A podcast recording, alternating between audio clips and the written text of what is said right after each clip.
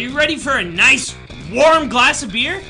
Cash rules everything around me. It's cash flow. Not as boring as it sounds. And we found a new, utterly delicious way to get fucked up. This is It's All Beer. Anything but Corona edition.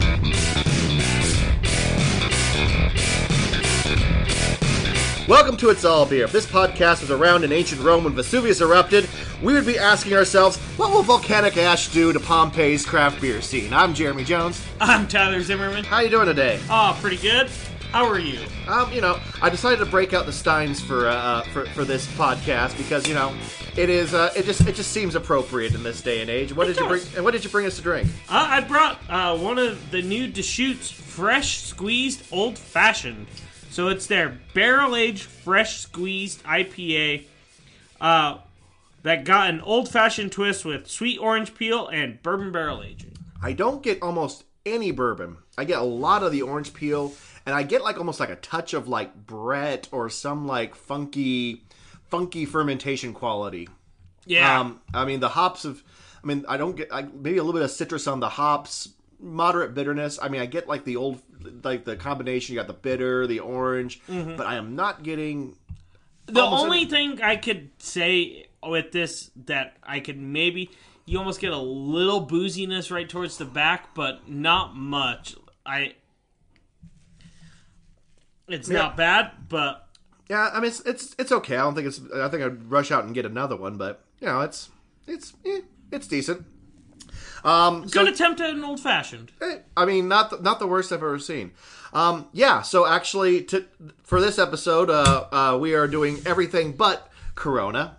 I think for for any number of a couple for a couple of reasons. Number one, um, I think me and Tyler are already t- tired of talking and hearing about it.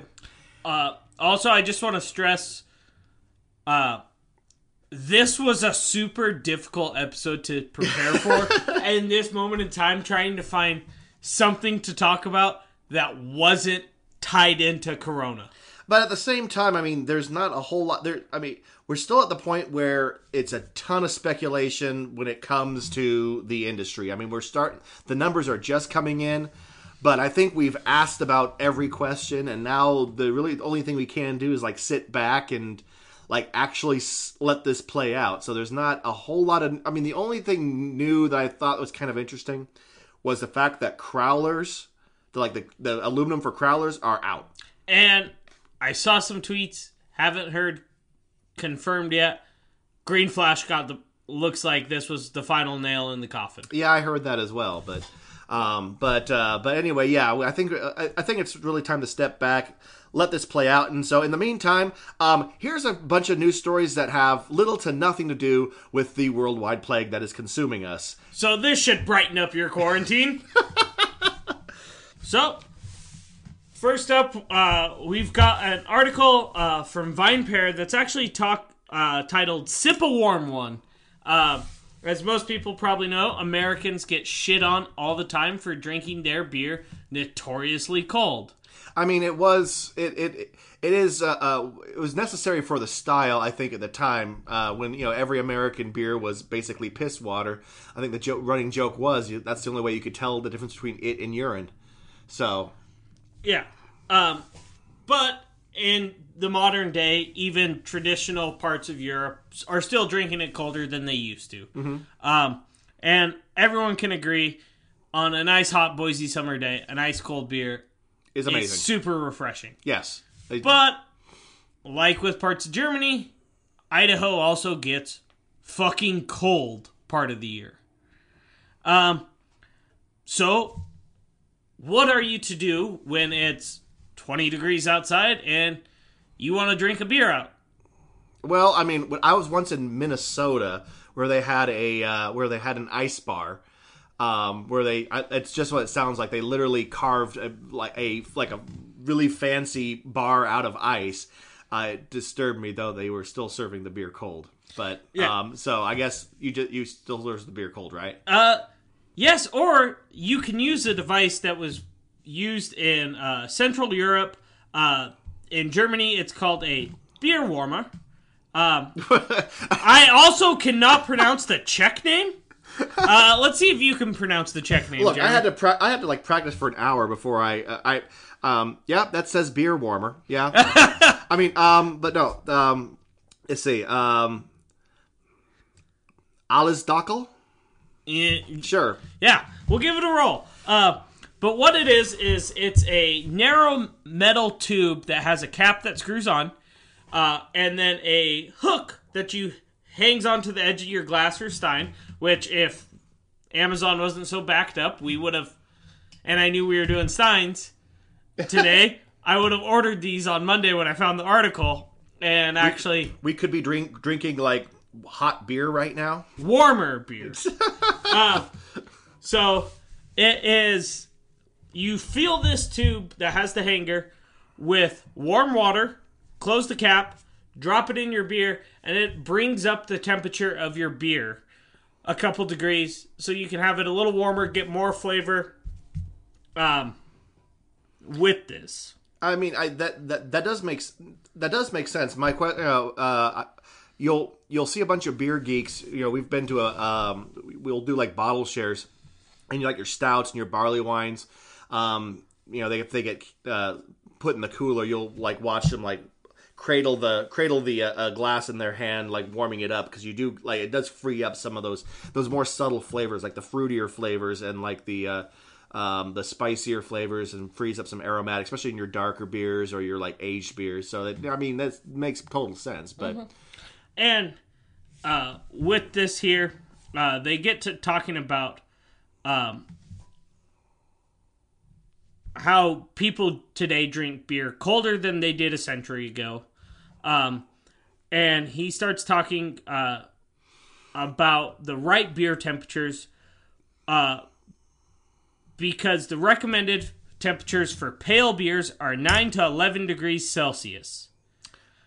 so for- 48 to 52 degrees thank you, imperial system freedom units um, and for dark beer America. And for dark beer it's 11 to 13 degrees celsius about 52 to 55 degrees freedom units Actually, Um, that's, that that sounds except for the freedom units part. I mean, that Yeah. sounds that sounds exactly right. I mean, it. Yeah, you want. I think. I think even your your American beer geeks would like you know warm your darker beer Yeah. sure a little bit warmer. Yeah. Um, I so when I saw that, I was like, oh, uh, the textbook that they were referring to with this though, uh, said that it is appropriate to style to go up another two degrees. I'm assuming Celsius in the winter months.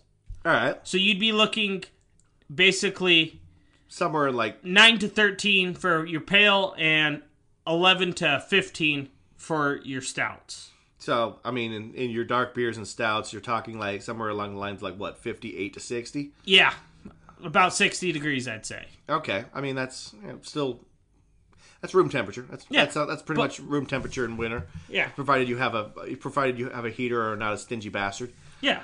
Um, which he then gets into talking uh, that you would be serving at least 10 degrees warmer than the North American preference for a Pilsner beer. Right. Uh, Well, shit, more than that. What's what's a North American preference for a pilsner beer? It's got what, like 34, 35? yeah. So you're you're 25 to 30 degrees higher Uh, Fahrenheit. that would put it around Fahrenheit freedom units. I'm sorry. 45 degrees. Oh, no, actually, there was a mess up in the article. Yeah, you'd be drinking probably 15, 20 degrees higher. Yeah. Well, I mean, again, there's a, there's a, the conversion error when we you know go to like the the proper American units and you know The, what the rest of the world uses. yeah yeah. Um, That's actually that's actually I'm actually militant for the metric system. I would uh, I, I'd give any. no, I I quickly. What's fi- what what what's five ounces in pounds? You don't know because it's a fucking stupid system. five ounces in pounds. Yes. Uh, it'd be just over a quarter. Well, I, anybody knows that, but no, exactly the decimal number right now. Uh, I You don't want to remember- say it's point. Not two five. That's So you don't remember your home. You didn't. You're, you're trying to remember the home. The, the, the, the- homebrew cheat the- sheet. The cheat sheet we had by the by the register. Damn right I am. Uh, but uh, in the article, they actually talk about how they go through a little bit of the history and talk about how uh, you're starting to see some post on Reddit bringing this up. You can buy these on Amazon, um, but it was a few short generations ago. Every Czech pub would have had a bunch of these behind the bar, kind of like uh, your personal mugs that would be back there. You'd have your personal beer warmer. You'd have your personal mug and beer warmer. Yeah, uh, it was a very popular Christmas gift. Um, they'd take it to the pub with them. They'd leave it hanging on the wall. Uh, they would then get their beer in their favorite glass and their, their favorite, favorite warmer. Uh, apparently, it's still a rare sight, uh, even in Czech. Um, it is a lot of older people who will order it uh, just because that's what they've always done. It's basically their version of that old guy in America in a small town who only drinks Bud Light, not Coors Light, just Bud Light because it tastes better. That's all he's drank for 65 years. Tastes like green apples. Yes. Uh, but it just kind of brought it up to me because I've been one to prefer prefer a lot of my beers a little bit warmer, but just seeing that they actually made a device for this, For this purpose, exactly. yeah, Um, I mean, yeah, it, it yeah it makes sense. I and uh, although I, it, it does surprise me that they that a little bit that uh, they would have their beer warmer in the winter. But I mean, again, it's sort of uh, especially when you're gravitating towards those big boozy. Um, you know those uh, really big beers in, in in in the winter. I could see, I could see a doppelbock served at about sixty degrees being quite nice. and I've done. Uh, I've worked an event out of the botanical gardens where they are during the winter time where it's their Christmas light winter garden aglow. Right. and I've been serving beer. And yeah, I'm like, dude, I kind of wish I could just pour this beer fucking room temp, because that would taste a lot better to me when it's 20 degrees outside. It's 20 degrees outside. You want an ice cold beer? Go fuck yourself. I want anything but that. Actually, that's a lie. I'm still going to drink a, a beer. Yeah. It's, you know.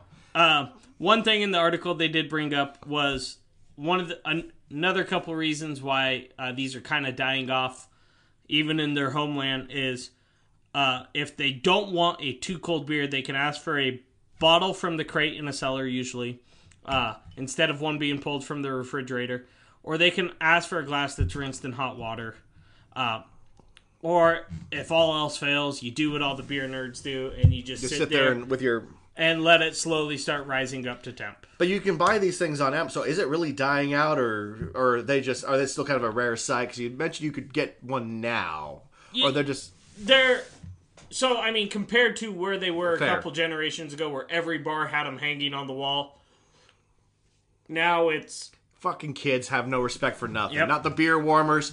Not so we are gonna order some, and we are gonna try a nice Czech Pilsner on the air with the beer warmer. But you wouldn't do it. I mean, you wouldn't necessarily do it with a pilsner, would you?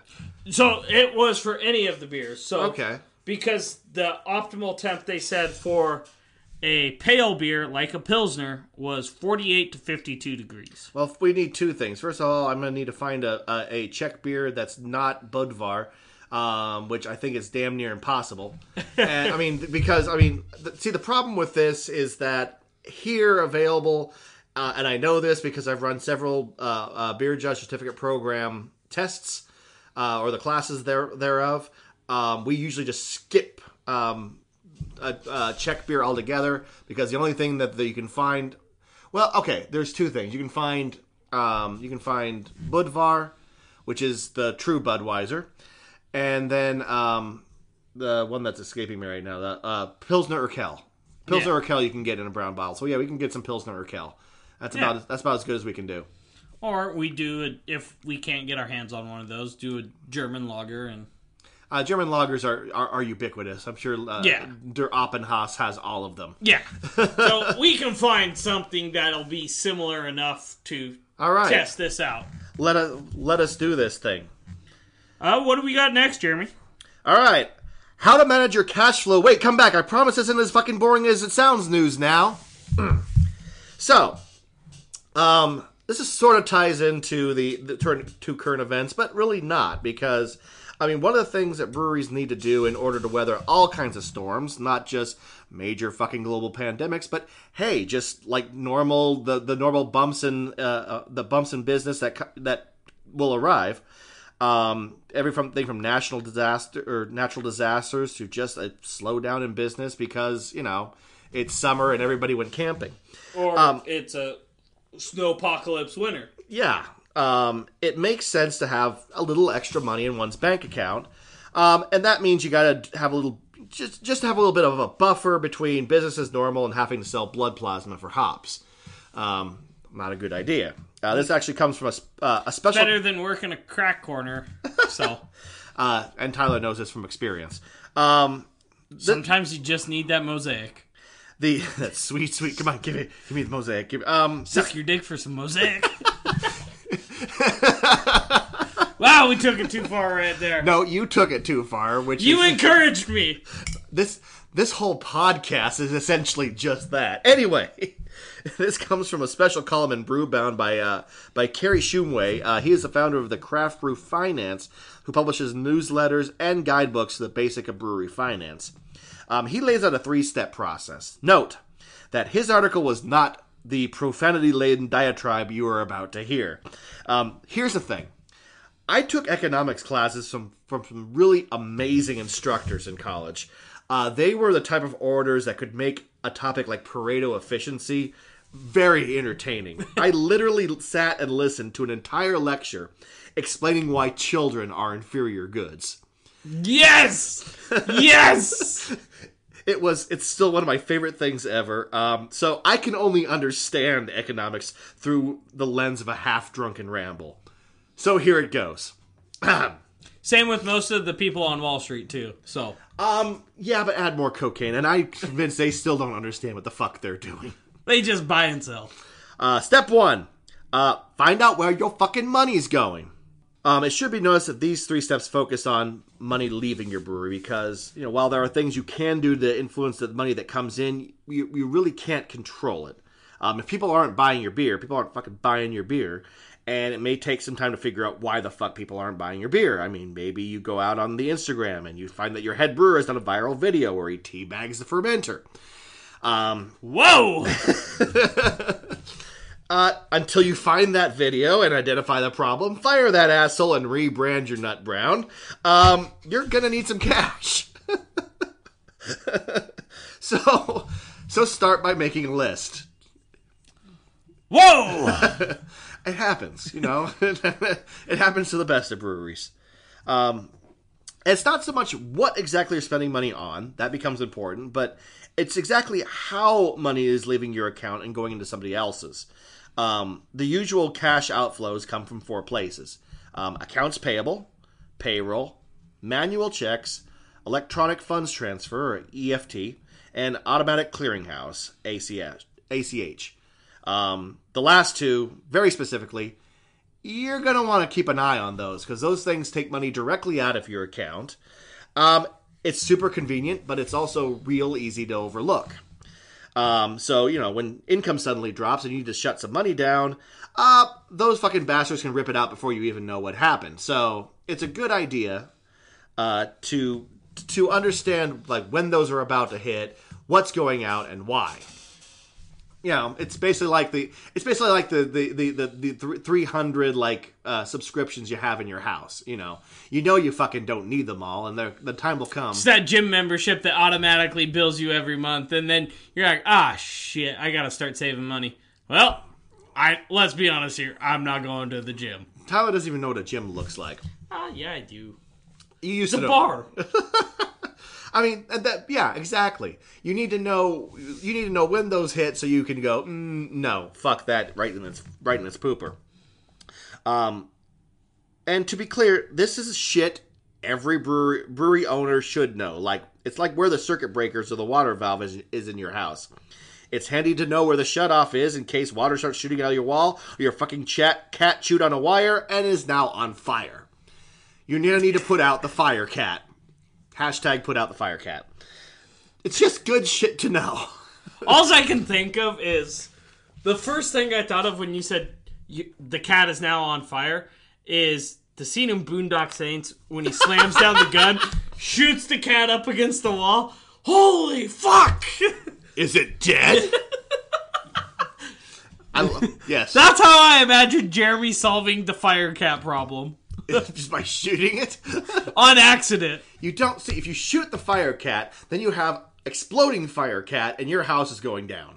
That's just that's just simple. Look, I think they told it about. I think it was a song about on Sesame Street. Don't shoot the fire cat, or it blows up and the house burns down.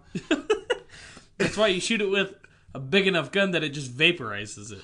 They did not cover that in Sesame Street. Step two. And Pete is gonna fucking kill us. You can you can take you can take my money when you pry it out my cold dead hands. Or in short, put yourself between the money and the world. Depending on the size of the company, you're probably doing this already. Uh, but bottom line, you should probably be seeing what money is going out and pretty much why always. Um, for for example, you should kind of know how much money your bar manager is spending on hookers and cocaine. I'm not saying that those are not viable expenses. I'm just saying, you know, in times of trouble, maybe the coked up fuck, fuckwad needs two hookers this month. Or cheaper hookers. You'd see, If Wolf of Wall Street tell me anything, there's different tiers of hookers. You don't want a hooker that takes an Amex black card because they're three grand. You want you don't want the blue chip stock one. You want the penny stock one. That's fifty bucks. You get VD. yeah, see that's that's that's the problem. See, if you go if you go cheap, you're going to risk, you know, another outbreak. That one's a little easier to control though. I mean, yeah, if you get the ones that respond to penicillin, sure. Um, and again, this should be what you do normally, not necessarily when the shit hits a fan. By the time the shit hits the fan, i- you might already be. You check that bar manager into rehab. Yeah, I mean, um, but if you, but as long as you sign, I mean, if you can sign every check from accounts payable, review the payroll report, see every check before it gets mailed, and get a listing of all uh, ACH and EFT payments, well, you know, at least you're near the shut off valves when the time comes to, you know, fucking shut them down. Or at least turn them to a trickle. Right. Um, and step three is find out where your money already fucking went. Um, this is actually an exact quote from the article. Um, try to stay awake for this one. Quote One of my favorite financial reports, in good times and bad, is the General Ledger GL report. Nerd! You know two things about a person who has a favorite financial report. First, First off, you know something if someone's an accountant. That is the most boring fucking profession ever. I had one guy be like, "Oh, you should really be an accounting major." I was like, "No, I like social interaction, and I'm not a fucking goober." um, hi, Dad. My dad is an accountant. Oh, sorry, Mr. Jones. I don't think he listens. I mean, I'm, I'm pretty pretty sure podcasts are the work of the devil as far as he's concerned. But Um, no, you know two things about someone who has a favorite financial f- report. First, they are a sexual dynamo. Like they are explosive in the sack. And number two, they are someone you want to trust your finances with. I mean, if, what is your favorite report? Oh, GL report. I think is my favorite. All right, you can you can just watch. can my, you launder money for me? Can you watch all my money? Can you watch all my money? That's that would be good. Um, but you probably don't have a favorite finance report. But you you know check print this shit out anyway. Grab a pint and settle in for some just gripping reading. Oh, fuck me. Um, you're looking for a few things. What costs are recurring? What can we shut down immediately if need be? What payments can be delayed? Um, for example, uh, last week uh, Tyler was talking about um, hop producers uh, being rather flexible as of late about payments going out. Mm-hmm. If you happen to know that, you could go, well, we can, you know, call them up and, See if we can get net 60 instead of next thir- net 30. and you know and you know your bar manager's coke dealer is not going to wait for shit. So you got to put that you got to put that front and center. Yeah. Um, in the words of Biggie Smalls, they want the drugs on credit, forget it. Exactly. The philosopher Biggie Smalls. Because if, you think a crackhead paying you back,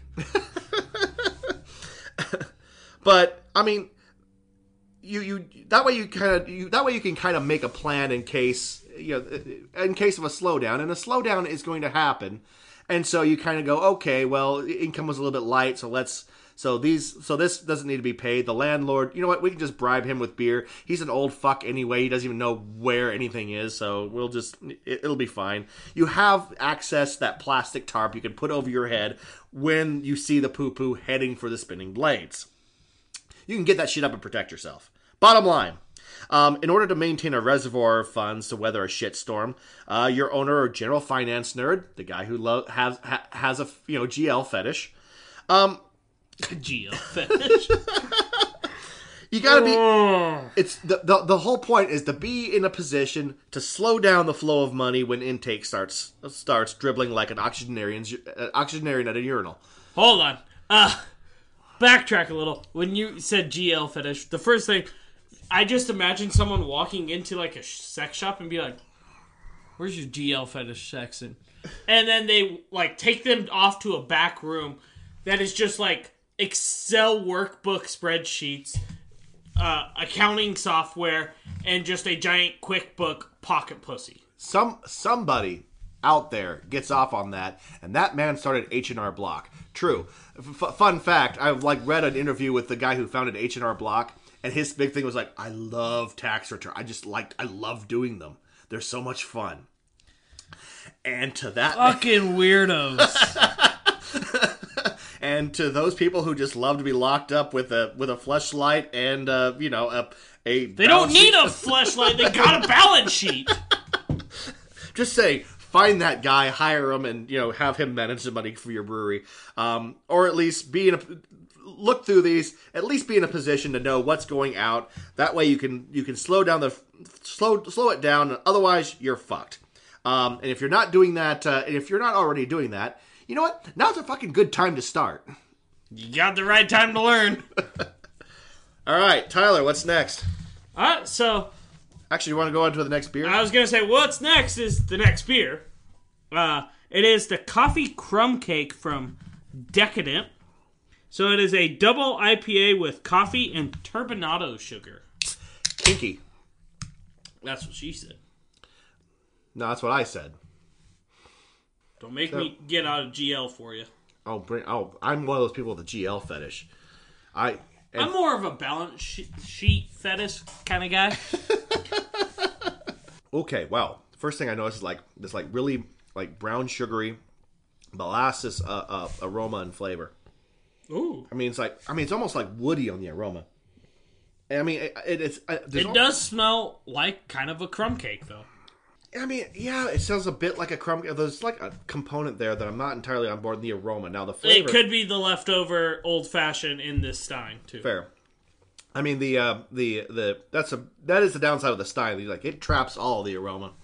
It keeps out it, it keeps out the plague. We're, we're we're safe from bubonic plague. That's what we're worried about, right? Yeah. Okay, cool. Um, Oh, I thought it was yellow fever. My bad. uh, shit, I got mosquito net, mosquito nets up. We're fine. Done. All right, we're there. Okay, we're safe from everything forever. All right, um, but no, I get like the yeah the crumb cake. Yeah, that's it. Got graham cracker molasses, touch of honey. Mm-hmm. I mean, it's decent. Oh, and I just zoned out right there. So, uh, So Tyler, so we've got to remind Tyler that there's a microphone and people going to be listening. Maybe. well, I was looking at the can. So what did you find bad. out? What did you find out? It's eight point three percent alcohol, and then I was kind of looking doesn't- at the label. Oh shit, doesn't taste like eight point three No. percent. Not at all. All right. Uh, right. but, so it's time for a little walk, sort of down memory lane, Jeremy. Um. Oh fuck! I know where this is going. So anyone who's worked at the former homebrew shop that Jeremy and I used to work at together, uh, it was kind of like the initiation. Uh, we, we had we had a hazing ritual. I mean, it was it was a kind of playful hazing ritual, and it was one that like that it that everybody did at the same time. So it was less like hazing and more like a welcome. it was a rite of passage. it was a rite of passage is a, is a better word, but So we had a regular that would come in uh, to buy beer. He was a big home brewer as well, um, but he would make milk wine. yes, Uh, And so he would bring in milk wine for any newbies to try.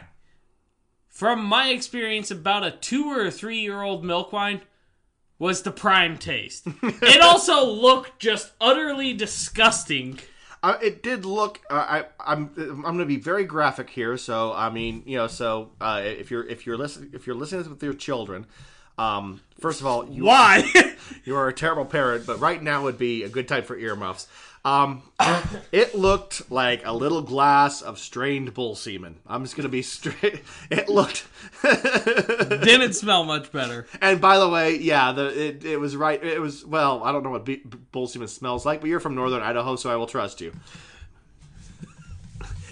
don't don't even pretend like you don't. I know I didn't grow up on a farm, Jeremy. it's northern Idaho. I figure you're washing the stuff anyway. No, it was actually so. And but the flavor, I will I will. It was maintain, also like 13% alcohol, too. so so uh, I, I will maintain that the flavor was the reported. What, what, uh, pretty much everybody agreed, not as bad as you'd think. Yeah, not as bad as you were expecting going into it. Um, you kind of look at this, so it's like this like weird. Milky white. I mean, but not like like it's not opaque like milk. Say it, it separated the fat out. Yeah, So- it's like milky clear. Yeah, I mean, yeah. So it was. All right, Bull semen. again, it wasn't it wasn't great. Maybe not quite that thick, but you kind of look at it. It's like it's kind of a, you know, a vaguely hazy white color, and it tasted very nutty. That was the thing that always surprised me. It was like it was like nutty and like slightly sweet and a little bit like tart, like you know a little bit of lactic acid there, but you know. Um, I'm making this sound super super appetizing. well, this is all just a little backstory I mean, so on what we're about to talk about. I mean, that's it. That's that. Yeah, the, the the the article isn't about that, but apparently, you could conceivably take this uh, this milk wine, um, and distill it. Yes, so the Chicago Tribune had an article out uh, by Brandy Gonsolin, and she talks about kind of a new vodka company that's made from milk. So uh, most people think wheat, potatoes, sometimes grapes can be used to make vodka. I mean, basically, vodka is the is, is the is the blanket blanket name for any neutral spirit that's not. Yeah, I mean, yeah, it's, uh, there there's potato vodka, there's wheat or there's barley vodka, but yeah, if it's a neutral spirit, you can call it vodka. So uh, there is a long-standing tradition among nomadic Siberians, among whom milk was really their only source of sugar. Uh, and milk vodka is traditionally known as araka.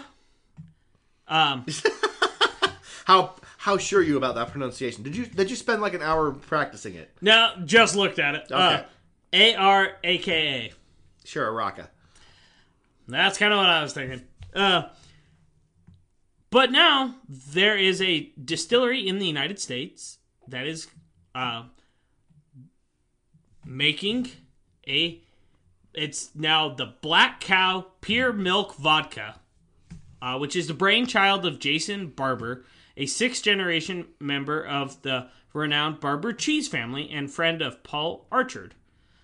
Uh, the backstory on what inspired him to make this is he had a glass of homemade fruit brandy with a Polish friend.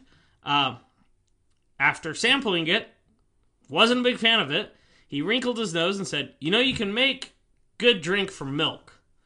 Um, he has a herd of 250 grass-fed dairy cows. Okay. I mean, uh, I mean, so uh, the, pause, pause.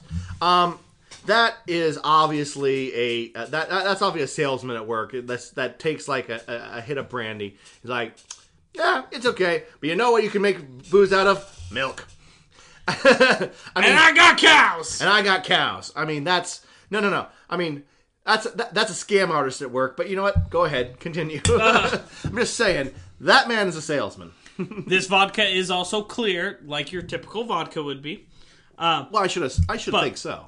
I'm there's some people probably thinking it looks like milk. Well, the distillation process would, re- would the, the, I mean, the very quickly. So I, I, I don't know. Does it go into the how they actually make the milk wine, or Yes. okay? Well, then I'll let you.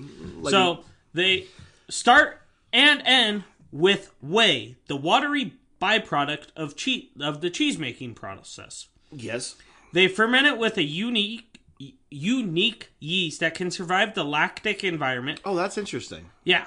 So they do it a little different than the guy who'd bring us milk wine, where he used basically Beano, which is an enzyme to break down the lactose into sugars that the yeast could eat. Yes, Um, and then scraped off. So and then it would curdle. He'd scrape off a, a, a layer of alcoholic cottage cheese, which he would then he, he, he then brought us, and I tried. I never tried the alcoholic cottage cheese. Um, again, I'm gonna I'm just gonna say not as bad as you think it would be. Although it's more it, it- on the scale, it's more towards as bad. Bad as as it could be. think. it tastes. It tastes like cottage cheese that had an STD. cottage cheese that grew up on Bourbon Street. That's that's gonna be my official review. So they then distill it through a custom built copper pot, and the, it is triple filtered. Uh, they say that because of the lack of the water in the distillation process, it gives the vodka a naturally low mineral content that produces a softer, more refined spirit with a unique, creamy character. That sounds awful, but I mean, keep going. I'm I'm I'm I'm, I'm, I'm on board. I'm on board. Uh, he says that the vodka can support the most delicate flavors, making simple, low, or no sugar cocktails taste brighter and more vivid.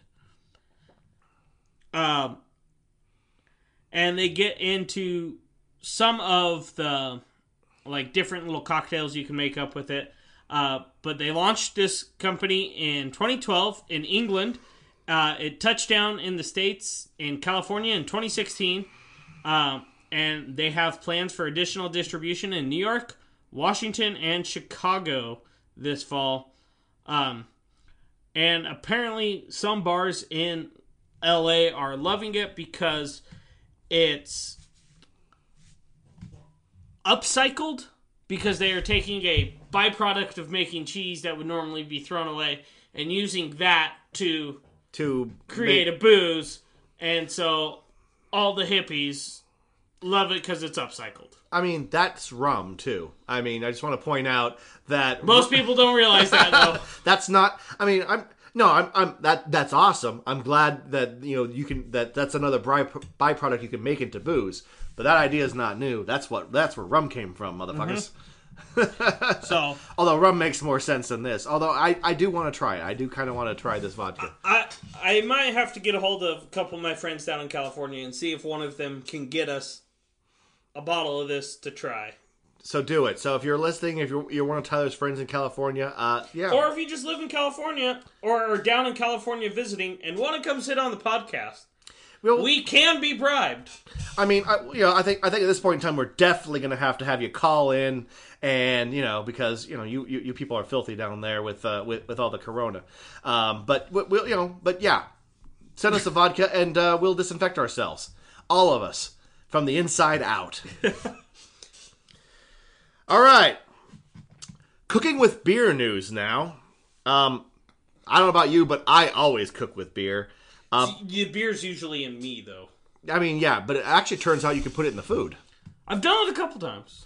Um, this actually comes from craftbeer.com. It's by Julia Clancy. Um, Clancy's thesis in this piece is that Pilsner is the ultimate beer to cook with, especially in relation to the most popular craft beer style, IPA. Now, um, on the sur- Okay. on the surface, you oh, you seem like you have an, like a, a- an opposing opinion. So I feel like you're, you're rubbing your you're rubbing your what, what I guess what passes for a beard.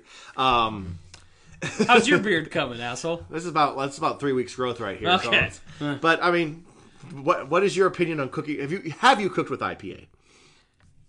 Yes, and I've cooked with pale ale. Okay. Uh, most notably, I've taken like a real bright citrusy, like IPA or pale ale, soaked ribs in it, Okay. and then just cooked soak the ribs in it for a night. Really, just kind of breaks it apart. You get a little bit of that kind of bright citrus coming through on it uh, when you actually cook it. Uh, and I use kind of a more citrus forward rib rub on top of it to really kind of double down on it.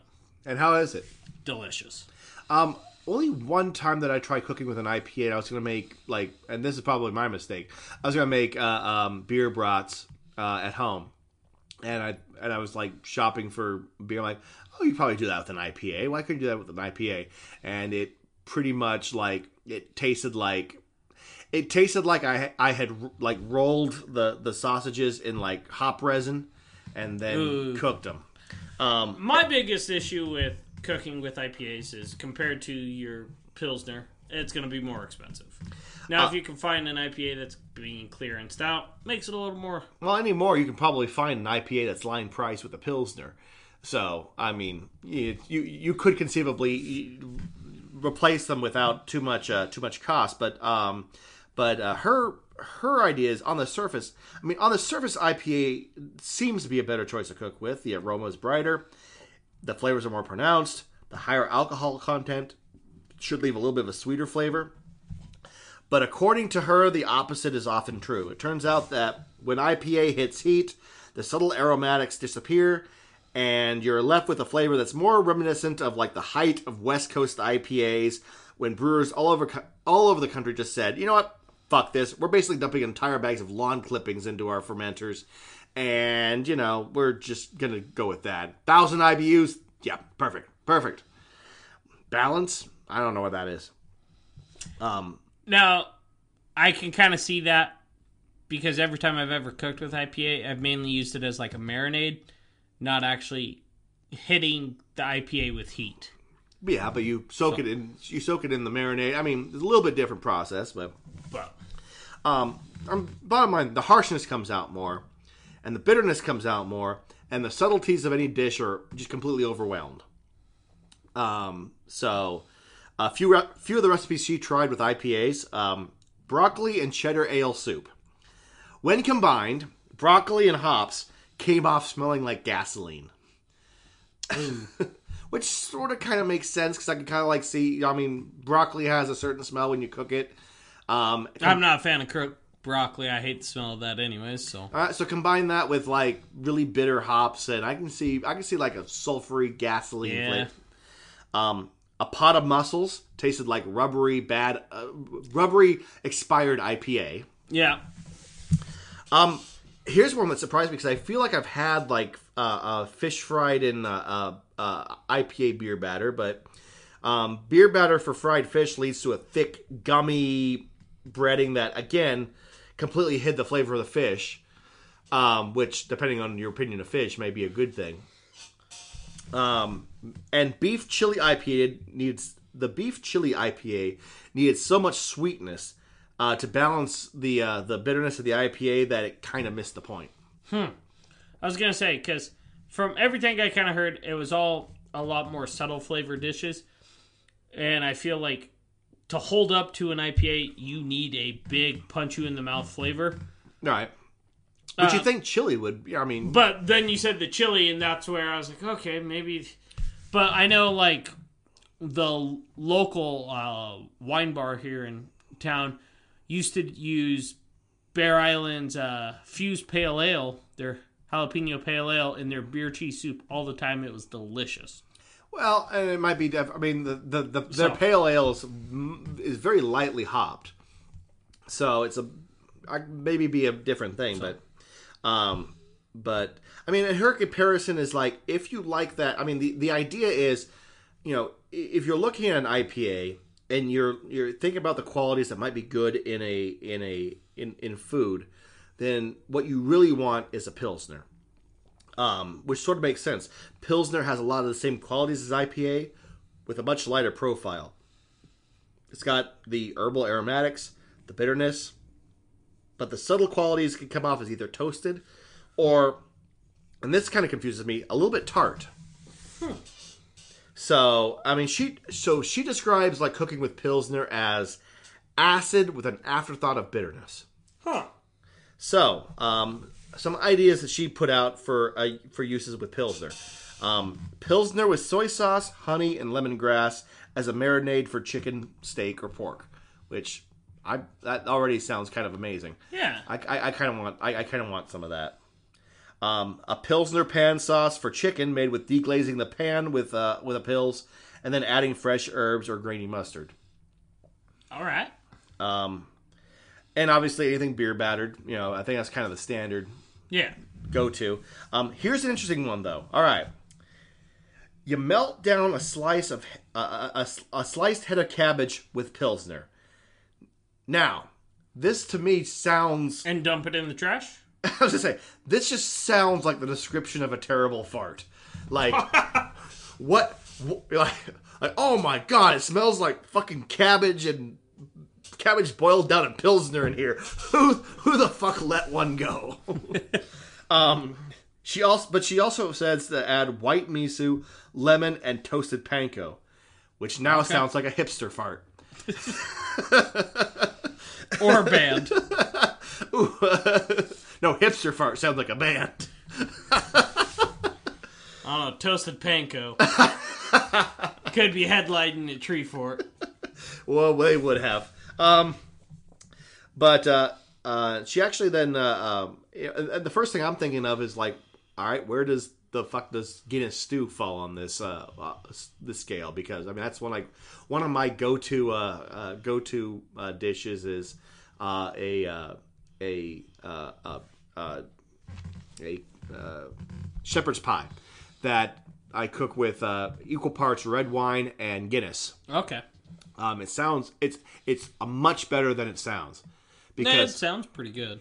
I mean the red wine and Guinness you kind of like I, I remember like first getting this recipe being like very very like mm, no I disagree and I even tried the sauce I'm like oh god no this is gonna be bad and then for some reason some magic happened and I'm like no every everything Yeah. is wonderful now this is I've heard of a couple people like using that in a shepherd's pie, and they and I've always heard good things. So but um, her she says uh, that she kind of ends the article by saying stouts and porters are actually best for baking but that's where she left it she didn't uh, she didn't elaborate so really if you're frying um, marinating or anything like that and you want that like bitter like that, that little bit of bitterness go for a pilsner that's mm-hmm. that's that's that, that's where she's going with that And I would say anything with kind of like a lighter flavor or that seafood. Like when she brought up mussels and she and she said she did in an IPA, I was like, why? I was like, because most people would cook mussels in like a white wine, right very subtle flavors. Why the fuck aren't you? IPAs have always been bold flavors. she Go, go with a pills. She did uh, put uh, po- post a recipe on this article that was uh, clams cooked in butter and pilsner, and that sounds fucking amazing. I think I'm probably going to do that this week. Uh, you know, with with some bread and some shit. I mean, that's I kind of read that. I'm like, that sounds amazingly easy and like the the best. I want all of that. I want all Yeah. that in my face right now. So um, I might be doing that. So, Nice. But you can't come over because you know mine Fuck you. um, you know, uh, social distancing and all that. Also, this need, this table needs to be longer. Make me dinner, bitch. All right, so your your poor fiance. Anyway, this has been Tyler. Do you have anything to add to for this? Uh, on a totally unrelated note, if you haven't, watch Tiger King on uh, Netflix. It will it, it will unite the country during this hectic time and make you go, my life's not that bad. I'm I've never even heard of this thing. Just came out. I was like, Netflix couldn't time the release any better. I binged through it between yesterday and today. All right, well, I'm just I, I just realized that Archer came out with their new season, so and watch Tiger King first. It is about a gun toting gay polygamist who smokes meth and owns a zoo with 200 tigers oh, in so, Oklahoma. so it's basically the uh, the story of Joe Exotic. It is Joe Exotic. Okay, How the fuck do you know Joe Exotic? because he's run for president several times. Yeah, true. And Actually- he got 19% of the gubernatorial vote in uh, Oklahoma. How do you mean? How, what, what do you mean? How do I not? I had never heard of this motherfucker. How the bigger question is how have you not heard of this motherfucker? I've been I, I don't know. I was like, he is both Democrat and Republicans' worst nightmare because he is what each other hates about the other. I was like, Republicans, gay, I mean, shoots guns.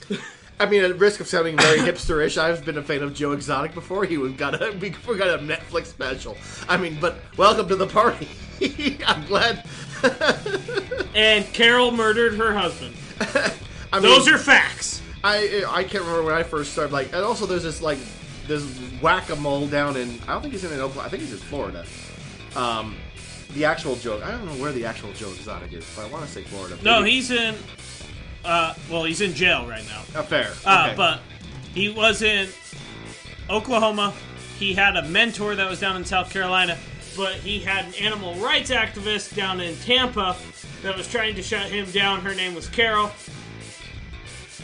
In the documentary, he explains it, but I'm 99% sure she murdered her first husband and fed him to a tiger. I mean, I maybe, or maybe just the idea of like a guy illegally raising tigers should have the phrase "Florida man" in front of it. It 100%. I mean, 100%. I mean, um, I mean, the man's life just begs the begs the title uh, "Florida Man." So maybe it just I, I just immediately made that connotation in my head. So anyway, all right, well there you go. Uh, Netflix also will, will, will be expecting that check uh, any day now uh, for that endorsement. Anyway, um, this has been It's All Beer. Um, all right, you can get a hold of us on Twitter. We're at It's All Beer One. That's where we post all the articles where we pulled this from. Uh, that way you know we're not making this shit up. Uh, we've got Instagram at It's All Beer. You can find us on Facebook. And you know what? If you find a story that you want us to uh, sit and blab about, uh, send us an email. We're at it's all beer at gmail.com. or carrier pigeon. Carrier Pigeon or Rocket Donkey. We still accept Rocket Donkey. Um, Or tigers. um, I do not accept tigers. I actually I have a strict no tiger policy uh, because uh, they shit in the yard and it's huge. Um, I clean up enough cat shit without it being bigger than me. Um, and that'll be. Oh, and you can also leave us a review. You can do so on Facebook or iTunes or probably Stitcher. I don't know. Um, and that'll be all from us. I'm Jeremy Jones. I'm Tyler Zimmerman. I'm gonna have a beer. Have fun.